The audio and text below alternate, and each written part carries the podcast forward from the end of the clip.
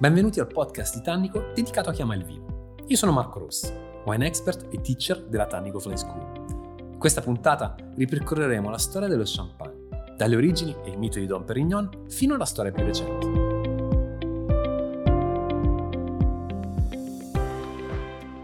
Come nasce lo champagne e qual è la sua storia?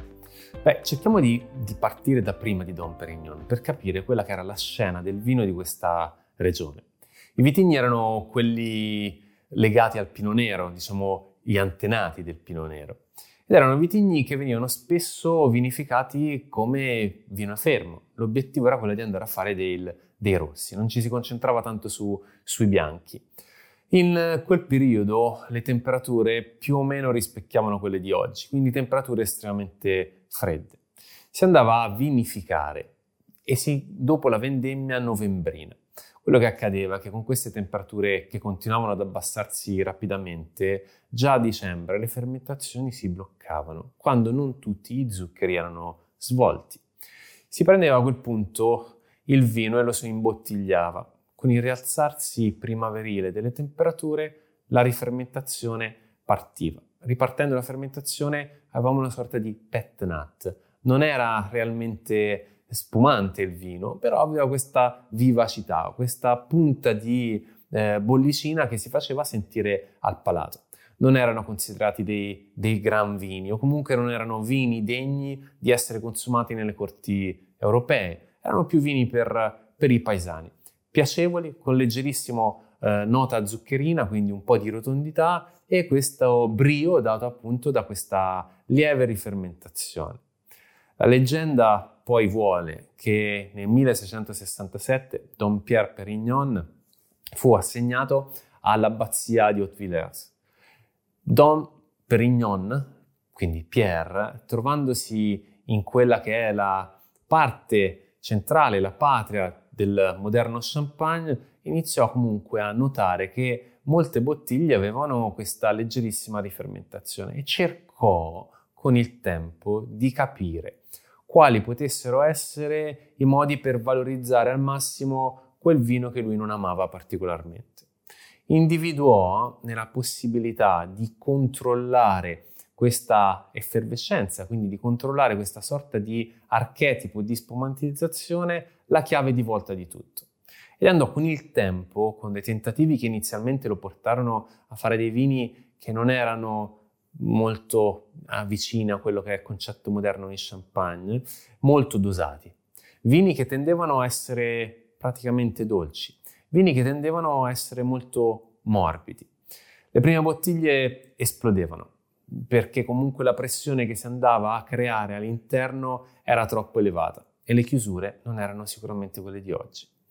Don Perignon cercò quindi di andare a trovare sette fasi per andare a disegnare proprio il percorso scientifico che lo champagne avrebbe dovuto fare. A lui oggi possiamo riconoscere probabilmente il merito di aver individuato la tecnica per controllare la rifermentazione in bottiglia. È questo il grande merito di Don Perignon seguendo appunto la leggenda.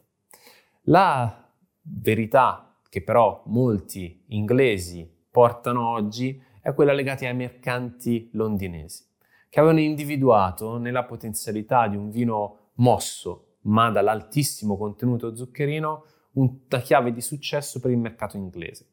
E si vocifera, sono quasi voci di corridoio, che sia appunto stato un mercante inglese ad imporre questo metodo.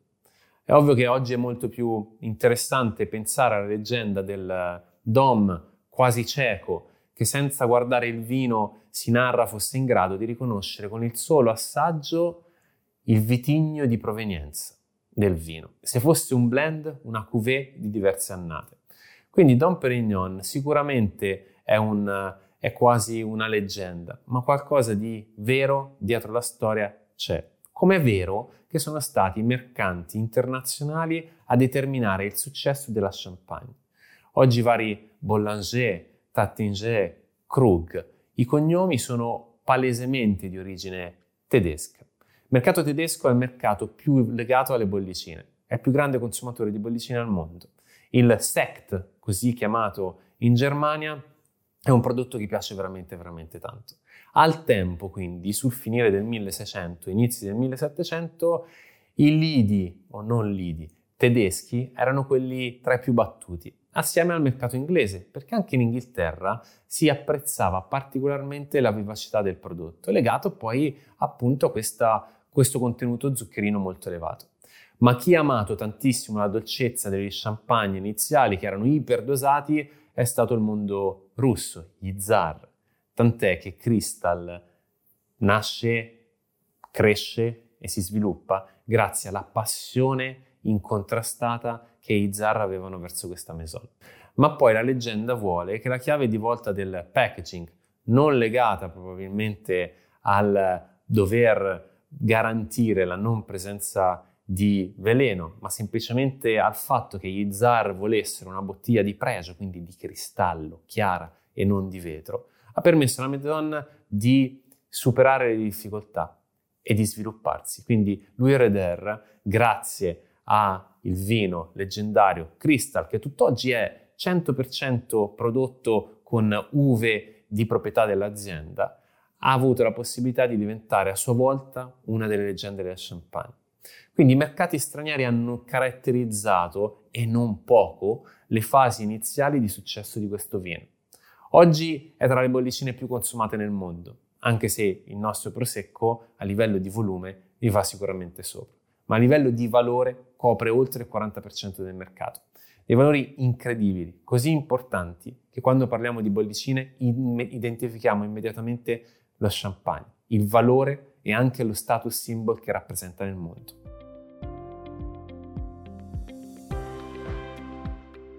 La storia recente.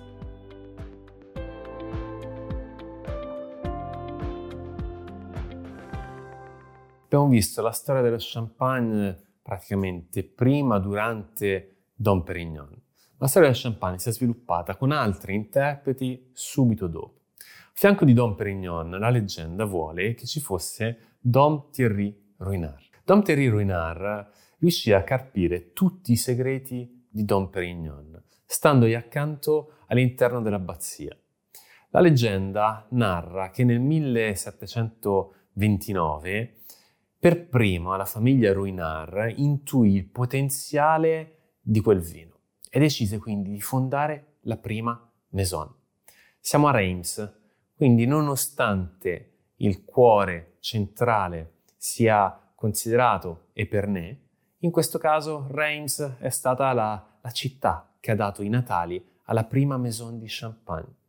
Da lì ci sono state tantissime innovazioni e tantissime evoluzioni. Basti pensare che sono altri interpreti sono altre le maison che hanno perfezionato quella tecnica, perché sì, la tecnica di Don Perignon non era una tecnica perfetta, le bottiglie ancora scoppiavano, il vino era estremamente abboccato se non dolce e non di rado non era in grado di reggere il tempo. Se vogliamo parlare di innovazione, non possiamo non pensare alla vedova Clicquot, quindi a Veuve Clicquot. La vedova Clicquot ebbe il grandissimo merito di sviluppare la tecnica del remouage grazie all'invenzione del pupitre. Fu lei quindi a creare questo strumento, ma anche la metodologia, per andare piano piano a girare la bottiglia e portarla in posizione semi-verticale per andare a portare i lieviti e i sali minerali rimasti, quindi ancora non dissolti all'interno del vino, e gli zuccheri, verso il collo della bottiglia. Qui la Bidul avrebbe dato la possibilità di raccogliere quindi la parte esausta dei lieviti non necessaria per andare poi a, fa- a sboccare le bottiglie e poter facilmente rimuovere.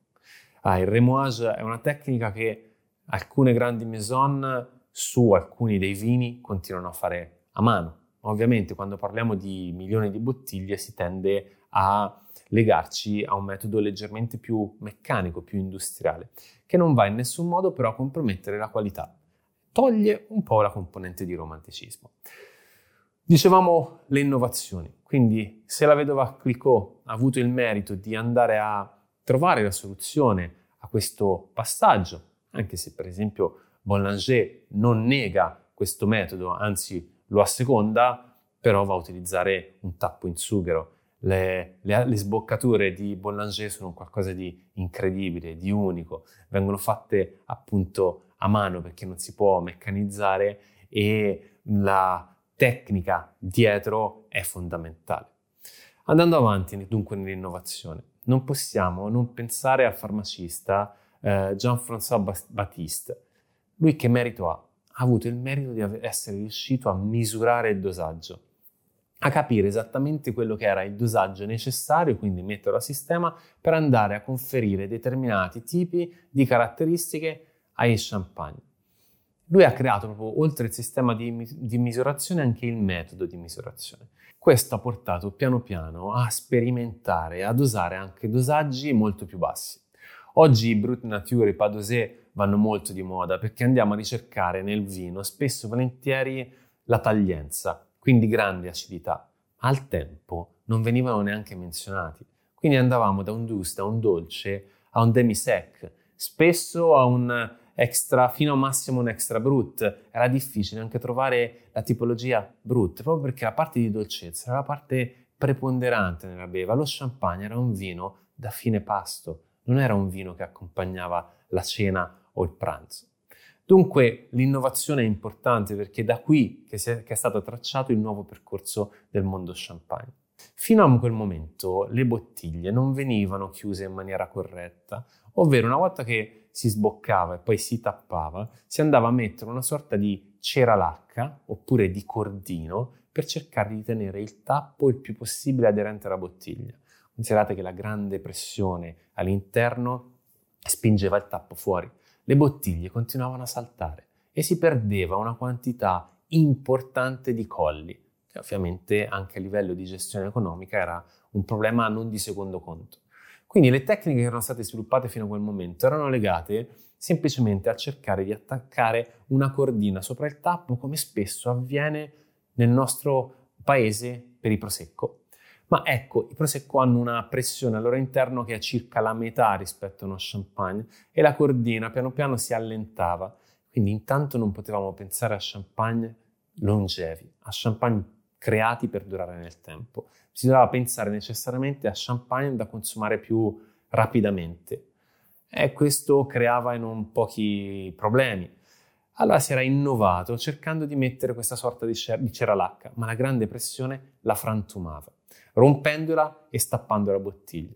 La gabbietta in metallo ha garantito e permesso al tappo di rimanere sempre aderente alla bottiglia. Rimanendo sempre aderente, abbiamo avuto la possibilità di non dare il via a quei processi ossidativi che si insinuavano nel momento in cui il tappo andava a distaccarsi leggermente dalla bottiglia. Per non parlare ovviamente delle bottiglie che si aprivano da sole, quindi il danno economico che poteva portare al mondo della champagne. Ecco, sono innovazioni che oggi diamo per scontato come queste, che però hanno nel tempo cambiato il mondo del champagne, portandolo sempre di più vicino a quello che noi riteniamo corretto, che riteniamo scontato. Ma questi sono uomini, quindi la Champagne non è soltanto un grande territorio, ma è un grande territorio di grandi uomini. Una regione che oggi produce oltre 30 milioni di bottiglie, che esporta in tutto il mondo. Un territorio che ha un'identità così forte, così chiara, data da quelle che sono le classiche componenti del terroir, incluse quindi i grandi uomini, il grande suolo, il clima avverso, ma anche una storia che ha saputo appunto tracciare il percorso della moderna vinificazione, della moderna viticoltura. Queste sono tutte caratteristiche così uniche che hanno nel 1927 portato alla creazione della OC Champagne la Ossi Champagne è nata per garantire tutti questi aspetti, inclusa la qualità. Ma il governo centrale non si è fermato a questo, perché nel 1941 ha fatto nascere proprio un comitato legato alla Champagne, oltre alla Camera di Commercio, dedicata soltanto alla produzione vitivinicola della Champagne. Queste sono caratteristiche, sono strutture politiche ed economiche nate per cercare di tenere più vicino possibile alla struttura appunto centralizzata dello Stato e del governo quello che è uno dei grandissimi valori produttivi, non solo di vino, di un paese come la Francia. Oggi la Champagne è un valore non soltanto per i francesi, ma un valore per tutta l'Europa, è un valore per tutto il mondo. E proprio per questo viene tutelata in maniera molto rigida.